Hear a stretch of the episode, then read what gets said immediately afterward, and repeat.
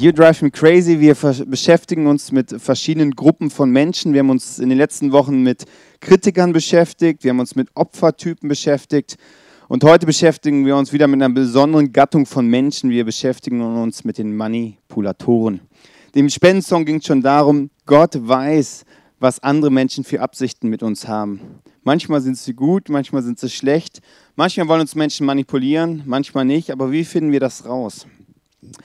Liebe Männer, ich weiß nicht, ob ihr es wusstet, wenn wir in den Himmel kommen, sind irgendwann da zwei Türen. Über, die, über der einen Tür ist ein Schild für alle Männer, die auf der Erde von ihren Frauen manipuliert worden sind.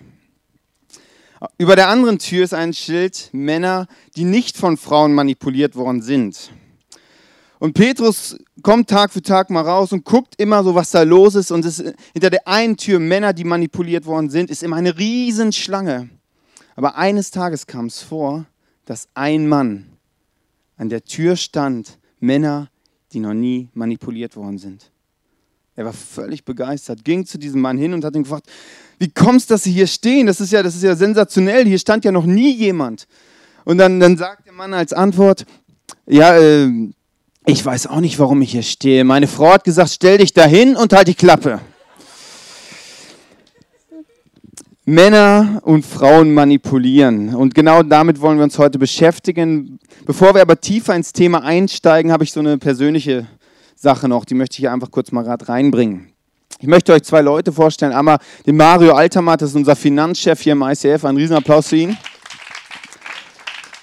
Und Silas, Silas ist unser Designchef. Kommt beide nach vorne.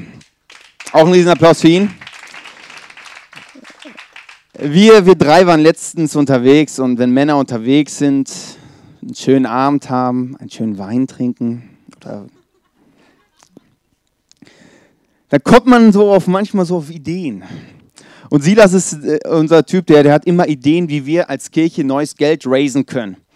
Und irgendwie kam da so die Überlegung, ich weiß nicht mehr genau von wem das war, dass, äh, dass wir gesagt haben, okay Silas, lass dir dieses ICF-Logo auf dein Herz tätowieren, ja? Für 1000 Euro. Also wenn, du, wenn wir 1000 Euro racen, also was natürlich für diese Kirche geht, für gemeinnützige Zwecke, dass das hier weitergeht, ne?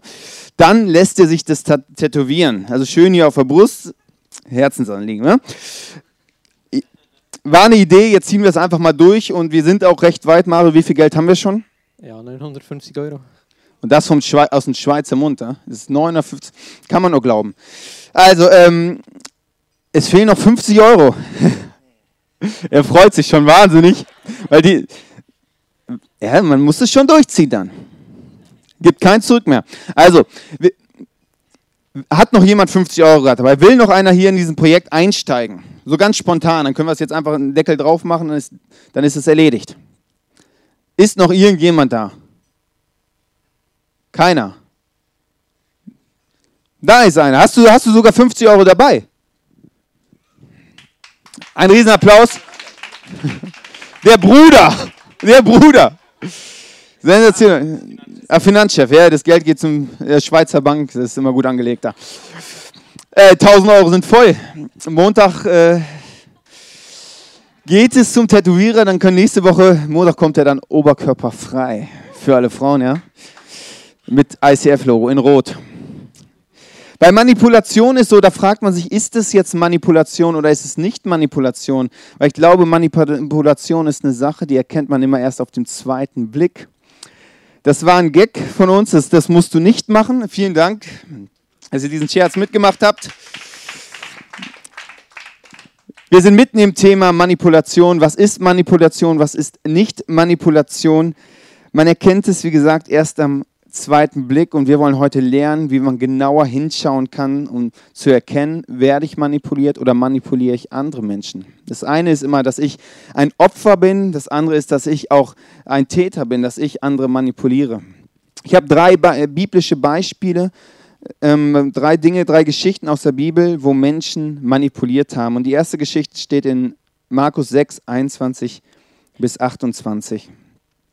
Da sind zwei Frauen und ein Mann. Der Mann heißt Herodes. Herodes ist ein König und schmeißt eine fette Party. Die beiden Frauen, das ist Mutter und Tochter und die Tochter ist knackig jung und sie tanzt auf dieser Party von dem Herodes. Der Herodes sieht das und wird plötzlich, also Männer kennen das ganz heiß und denken, wow, was für eine Schnecke ist da denn bitte? Und er sieht diese Frau da tanzen und auf so einer Party ist er auch natürlich gut dabei, was zu trinken und plötzlich kommt so ein Satz raus, Schätzchen, du darfst dir wünschen, was du willst. Ich gebe dir alles, auch wenn es die Hälfte von meinem Besitz ist. Der Satz kommt einfach so raus, weil er diese Frau, dieses Mädel, diese Tochter so attraktiv findet. Und diese Frau geht zu, zu ihrer Mutter und berät sich, ja, was soll sie sich denn jetzt wünschen? Und die Mutter sagt, wünsch dir den Kopf von, von Johannes dem Täufer auf einem silbernen Tablett. Johannes der Täufer war ein Mensch, der über Jesus, über den Messias erzählt hat, der viele Menschen getauft hat, der oft was Provokantes gesagt hat und irgendwie war diese Frau wahrscheinlich von ihm provoziert worden und irgendwie hat, hat ihr das nicht gepasst, sodass sie sich das gewünscht hat. Sie hat sich gewünscht, dass dieser Mann stirbt. Und diese junge Tochter ging dann zu Herodes hin und sagte, ich wünsche mir den Kopf von Johannes auf dem silbernen Tablett.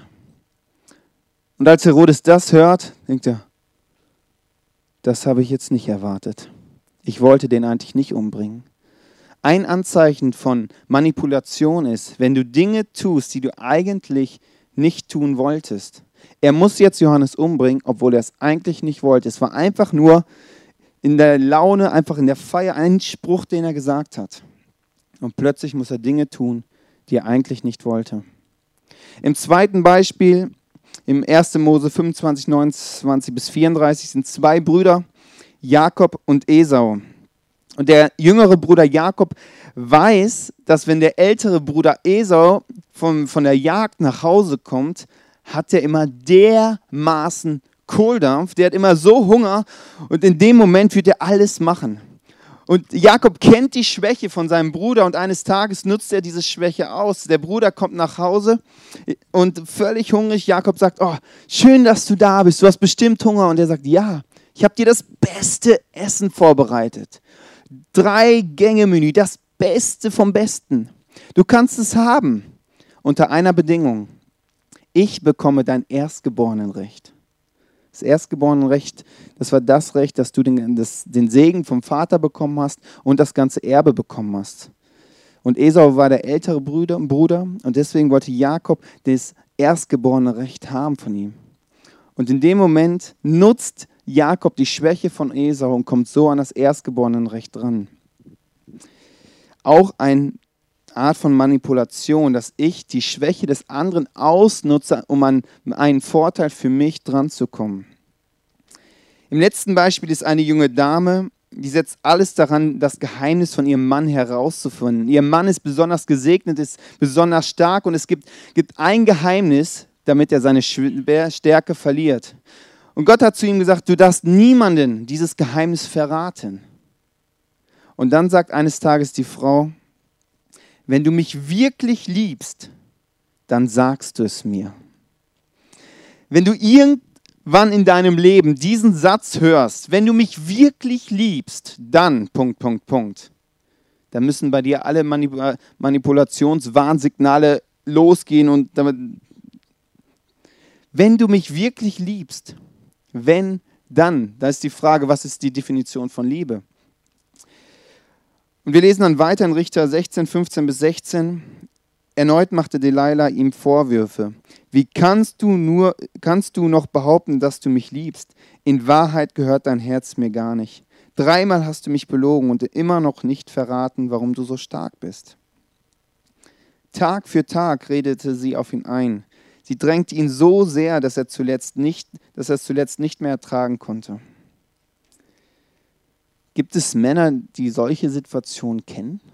Also nicht jetzt aufzeigen, wenn die Frau neben dir sitzt. Es kommt nicht gut. Er wird so lange bedrängt von seiner Frau, bis er dann endlich sagt, boah, ich sag's ihr, damit sie endlich ruhig ist. Wenn dann eine Möglichkeit zu manipulieren.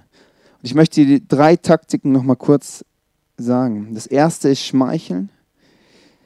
Schmeicheln ist, ich sage dir nette Sachen, die du vielleicht auch hören möchtest um an einen eigenen Vorteil dran zu kommen, um das zu bekommen, was ich mir eigentlich wünsche. Ich sage dir, oh, du bist so schön, du bist so toll. Und das hört man ja so gerne. Aber die Person sagt das nicht, weil sie das wirklich so meint, sondern weil sie einen Vorteil bekommen möchte von dir. eine Möglichkeit. Zweite sind Drohungen. Ein junges Pärchen, gerade frisch zusammen, sie diskutieren darüber, ob es sinnvoll ist, die Sexualität in der Ehe oder auch schon vor der Ehe auszuüben. Sie, sie überlegen, was Gottes Idee dahinter ist und plötzlich fällt von einem der Satz, wenn du das nicht mit mir machst, dann bin ich weg. Dann suche ich mir halt jemand anderen. Das sind Drohungen. Oder das Ehepaar, wenn es streitet, ich lasse mich scheiden. Das ist eine Drohung oder bei der Arbeit. Wenn du diesen Job haben willst, dann musst du dieses oder jenes machen. Du musst das machen, sind Drohungen. Die dritte Taktik sind Schuldgefühle. Geh ruhig. Ich schaffe das doch ohne dich. Lass mich bloß alleine. Ich krieg's eh schon hin. Keiner hilft mir, du auch nicht, hau doch ab auch eine Art von Manipulation. Oder du willst Christ sein? Schau dich mal an, guck dir dein Leben an. So lebt kein Christ. Es sind Schuldgefühle. Auch eine Taktik, um zu manipulieren. Und das Schwierige dabei ist, man, erkennt es erst im zweiten Blick. Man erkennt es nicht sofort, sondern man muss genauer hinschauen. Und die Frage ist, was hilft uns dabei? Und Jesus sagt, dass der Heilige Geist in uns lebt, wenn wir uns für ihn entschieden haben, dass der Heilige Geist in uns lebt, dass wir entscheiden können zwischen gut und böse, zwischen gerecht und ungerecht, zwischen Lüge und Wahrheit. Dass wir es erkennen können, wann wir manipuliert werden oder wann wir eben nicht manipuliert werden. Und ich glaube, dass zwei Schritte notwendig sind, um aus Manipulation rauszukommen. Der erste Schritt ist, Erkenne, wenn jemand dich zu kontrollieren versucht. Ich habe einfach zu jedem Punkt einfach mal so ein Gebet formuliert, was dir und mir helfen kann. Du kannst dort beten, Jesus, mach, mach mich sensibel für die manipulativen Dinge in meinem Leben. In Markus 16, 21 bis 22 steht, während dieser Zeit sprach Jesus mit seinen Jüngern zum ersten Mal von seinem Tod. Wir müssen nach Jerusalem gehen Dort werden mich die führenden Männer des Volkes, die hohen Priester und Schriftgelehrten foltern und töten. Aber am dritten Tag werde ich von den Toten auferstehen. Da nahm Petrus ihn zur Seite, um ihn von diesen Gedanken abzubringen. Herr, das möge Gott verhindern. So etwas darf dir nicht zustoßen. Jesus merkt, dass der Weg, den Gott mit ihm vorhat, dass es kein einfacher Weg ist, sondern dass es ein sehr harter Weg ist. Und Jesus redet davon und plötzlich kommt dieser Petrus, nimmt ihn beiseite und versucht ihn davon abzubringen. Petrus ist ein Mann, in sein, der in dem näheren Umfeld von Jesus war. Das war ein enger Freund von Jesus. Und interessanterweise passiert Manipulation auch oft in, einem, in unserem engen Kreis, mit den Leuten, die eng an uns dran sind. Petrus nimmt Jesus beiseite und sagt ihm unter vier Augen, hey, das möge Gott verhindern. Manipulation geschieht oft unter vier Augen in unserem Leben. Dass eine Person uns direkt sagt, so und so sieht's aus. Unter vier Augen passiert es, weil wenn andere dabei wären, die würden vielleicht merken, hey, spinnt der, das kann doch nicht sein. Sagt, hat er das jetzt wirklich gesagt? Petrus, äh, Jesus wird von Petrus zur Seite genommen und Petrus versucht, ihn abzulenken von dem, was Gott mit Jesus vorhat. Und es gibt bestimmte Hinweise, die in uns passieren, wenn wir manipuliert werden.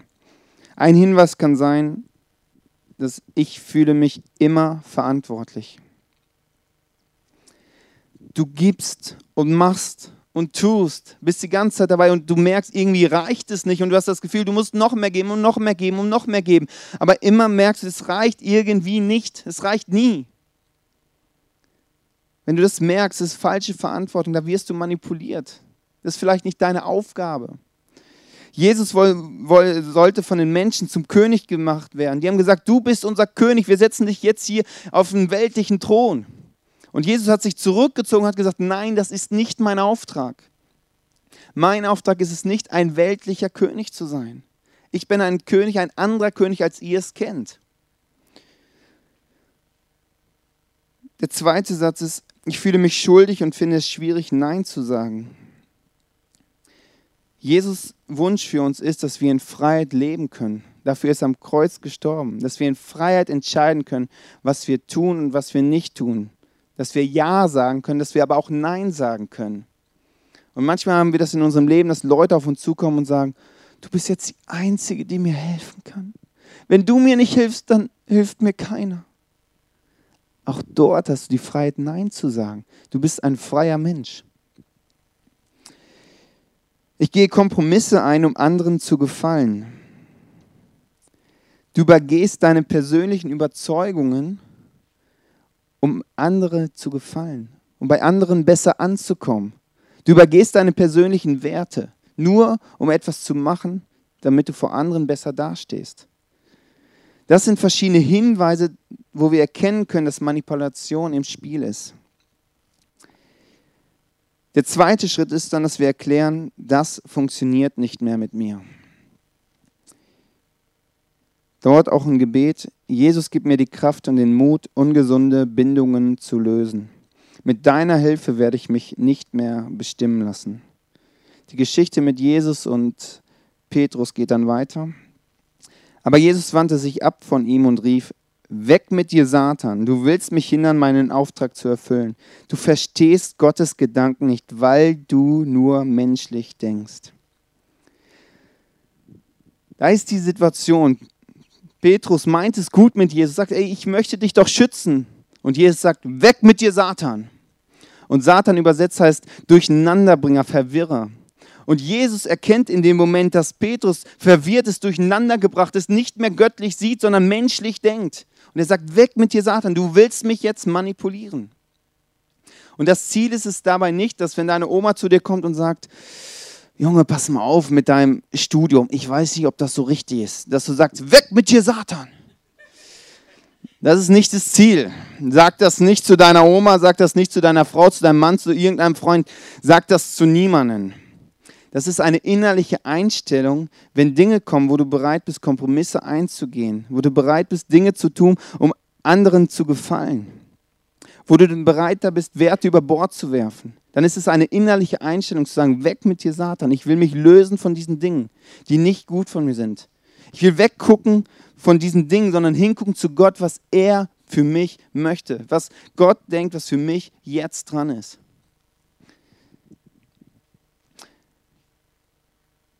Ich möchte ein paar Beispiele noch machen, die ähm, im kirchlichen Background leider hier und da mal passieren, weil ich glaube, auch Theologie kann sehr schnell oder Kirche kann sehr schnell manipulierend sein. Wenn du schon länger im Glauben bist, kennst du vielleicht das eine oder das andere. Es gibt die Theologie, die sagt, wenn du nur genug glaubst, dann passiert auch das, was du dir wünschst. Also übersetzt heißt es, wenn du jetzt einen BMW haben möchtest, dann musst du nur genug glauben, dass du einen BMW bekommst. Und wenn du genug glaubst, bekommst du dann den BMW. Wenn du also, also noch kein BMW hast, glaubst du noch zu wenig. Also du musst noch mehr tun, noch mehr beten, noch mehr fasten, damit du irgendwann den Gott umstimmst, dir ein BMW zu schenken. Heißt es übersetzt. Du musst genug glauben, dann bekommst du das, was, was du dir von Gott wünschst. Also das, was du haben willst, für dich egoistischen Wünschen.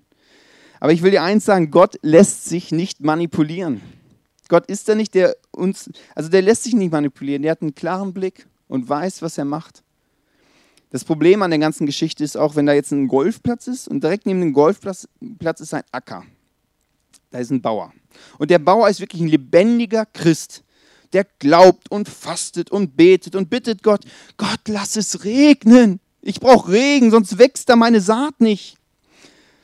Und dann lässt Gott es regnen. Aber auf dem Golfplatz ist ein lebendiger Christ, der betet, der fastet, der alles für Gott macht, sagt, Gott, ich brauche jetzt Sonne, ich will hier Golf spielen. Dann hat Gott ein Problem. Was soll der denn da machen? Ich glaube, dass Gott ein souveräner Gott ist und über den Dingen steht. Und Gott lässt sich nicht manipulieren. Es gibt eine andere Theologie, die sagt, man darf nicht rauchen, man darf keinen Alkohol trinken, man darf keine Party machen, man darf dieses und jenes nicht machen. Ist auch eine Möglichkeit, so ein Schwarz-Weiß-Denken. Ist manchmal ganz hilfreich, ist manchmal ganz nett. Aber wenn wir in die Bibel schauen, steht da Folgendes. Dir ist alles erlaubt, aber nicht alles ist gut für dich. Und das ist Freiheit.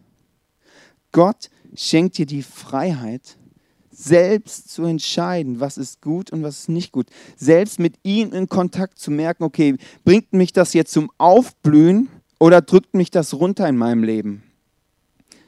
Nirgendwo in der Bibel findest du ein Schwarz-Weiß-Denken. Und Gott ist ein Gott der Freiheit. Du darfst gucken und prüfen, ernsthaft prüfen, ob das dich weiterbringt oder eben nicht.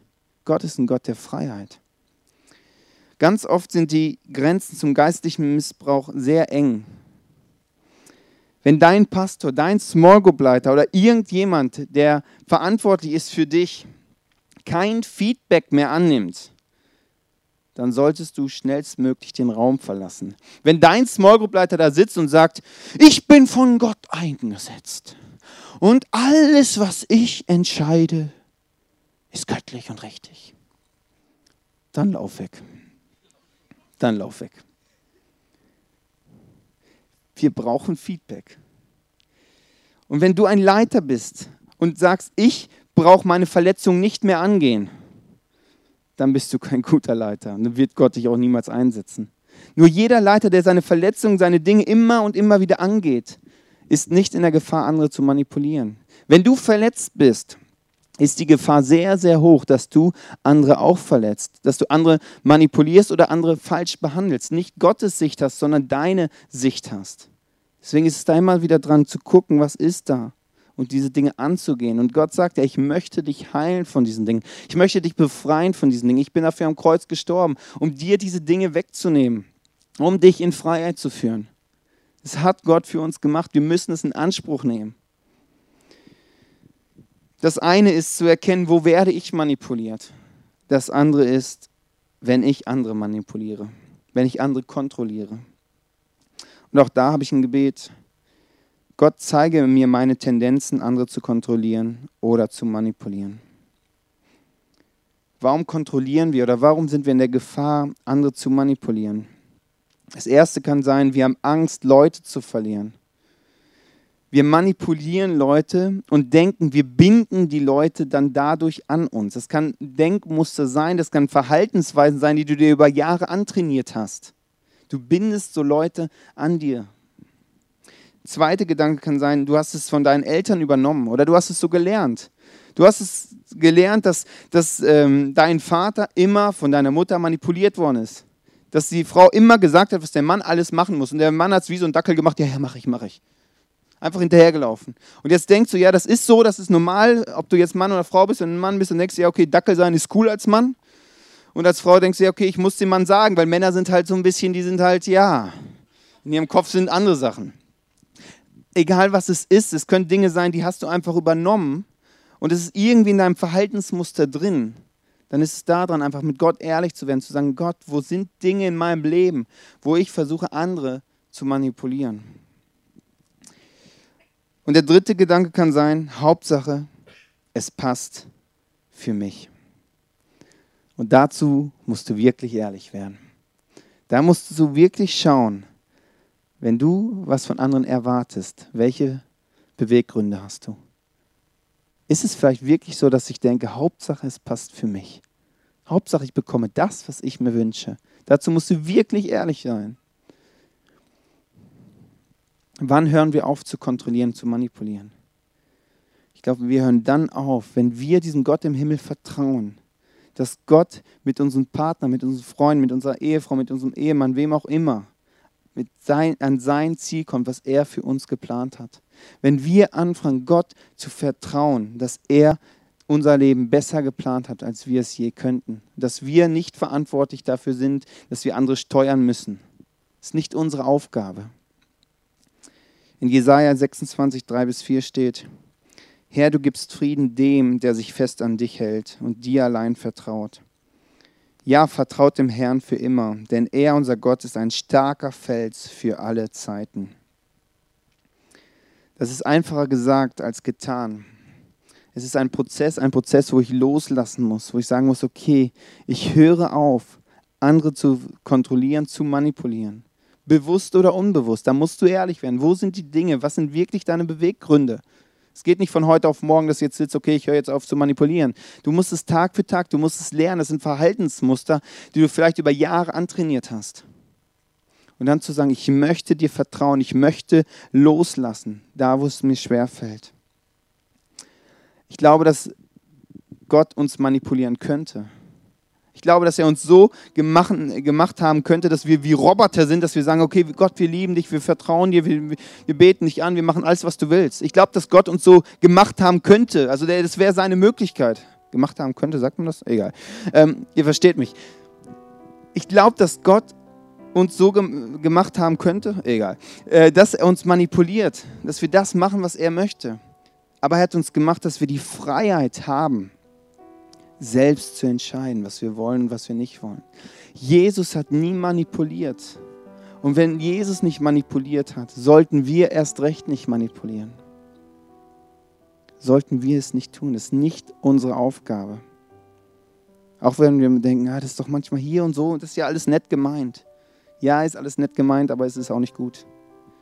Der Punkt bei der ganzen Sache ist, man sieht es erst immer auf dem zweiten Blick, ist es Manipulation oder ist es keine Manipulation.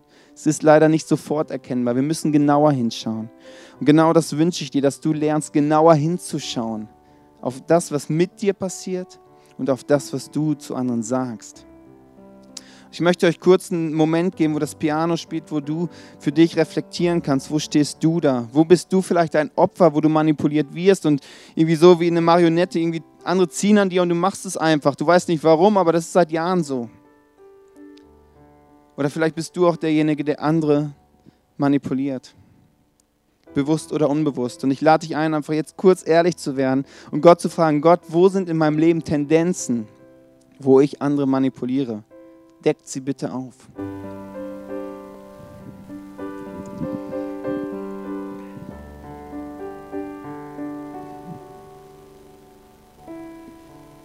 Die Serie fordert mich extrem heraus. Egal welches Thema ist, ob Kritiker, Opfer und heute Manipulatoren, ich merke, es geht immer um meine Identität. An dem, wo ich mein Leben dran festmache. Ob ich es abhängig mache von anderen, von anderer Meinung oder ob ich es abhängig mache von diesem Gott im Himmel. Und ich glaube, als wir als kleines Baby auf diese Welt gekommen sind, dass wir eine göttliche Identität hatten. Dass wir ein göttliches Selbstbewusstsein hatten. Kein Minderwert, kein Stolz, einfach göttlich. Und dann sind Dinge in unserem Leben passiert.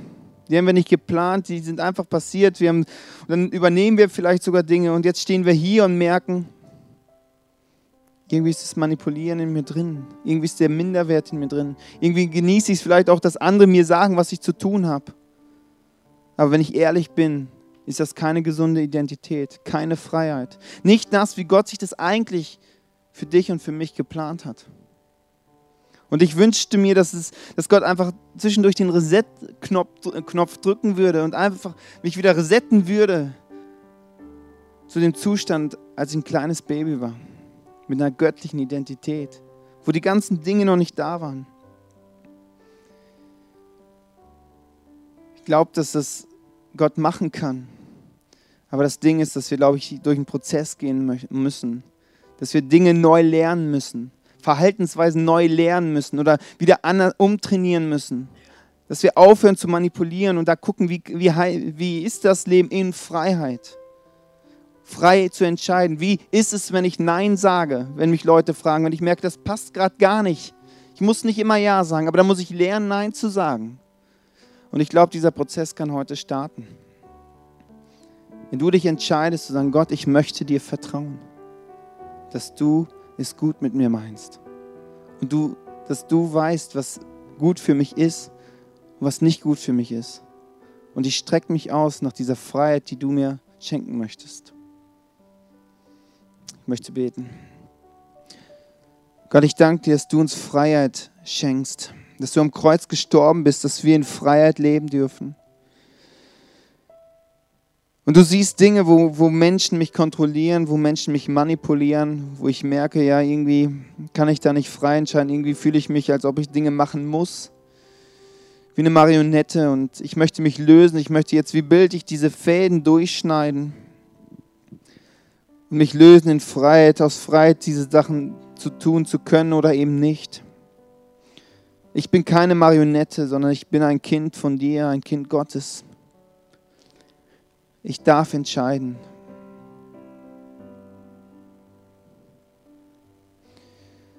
Und du siehst, wo ich in Gefahr bin, andere zu manipulieren, Da möchte ich mein Herz wirklich öffnen, dass du reinschauen kannst und wirklich mich prüfen kannst in die Dinge, die ich von anderen erwarte, von anderen verlange, die ich tue, die ich sage, dass es nicht Dinge sind, wo ich andere indirekt oder direkt manipuliere. Zeige mir diese Verhaltensmuster in meinem Leben auf, dass ich mich davon lösen kann. Und ich will lernen, dir zu vertrauen.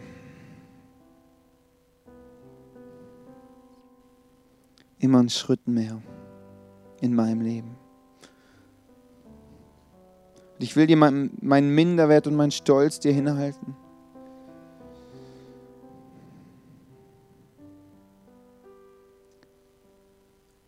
Und ich danke dir, dass du da für mich, für mich am Kreuz gestorben bist, für diese Dinge. Dass ich eine göttliche, gesunde Identität haben darf. Und ich möchte dieses Geschenk annehmen und ich möchte die Identität anziehen, wie, wie so, so ein so eine Jacke einfach überstreifen. Und ich möchte lernen, damit zu leben. Danke. Amen.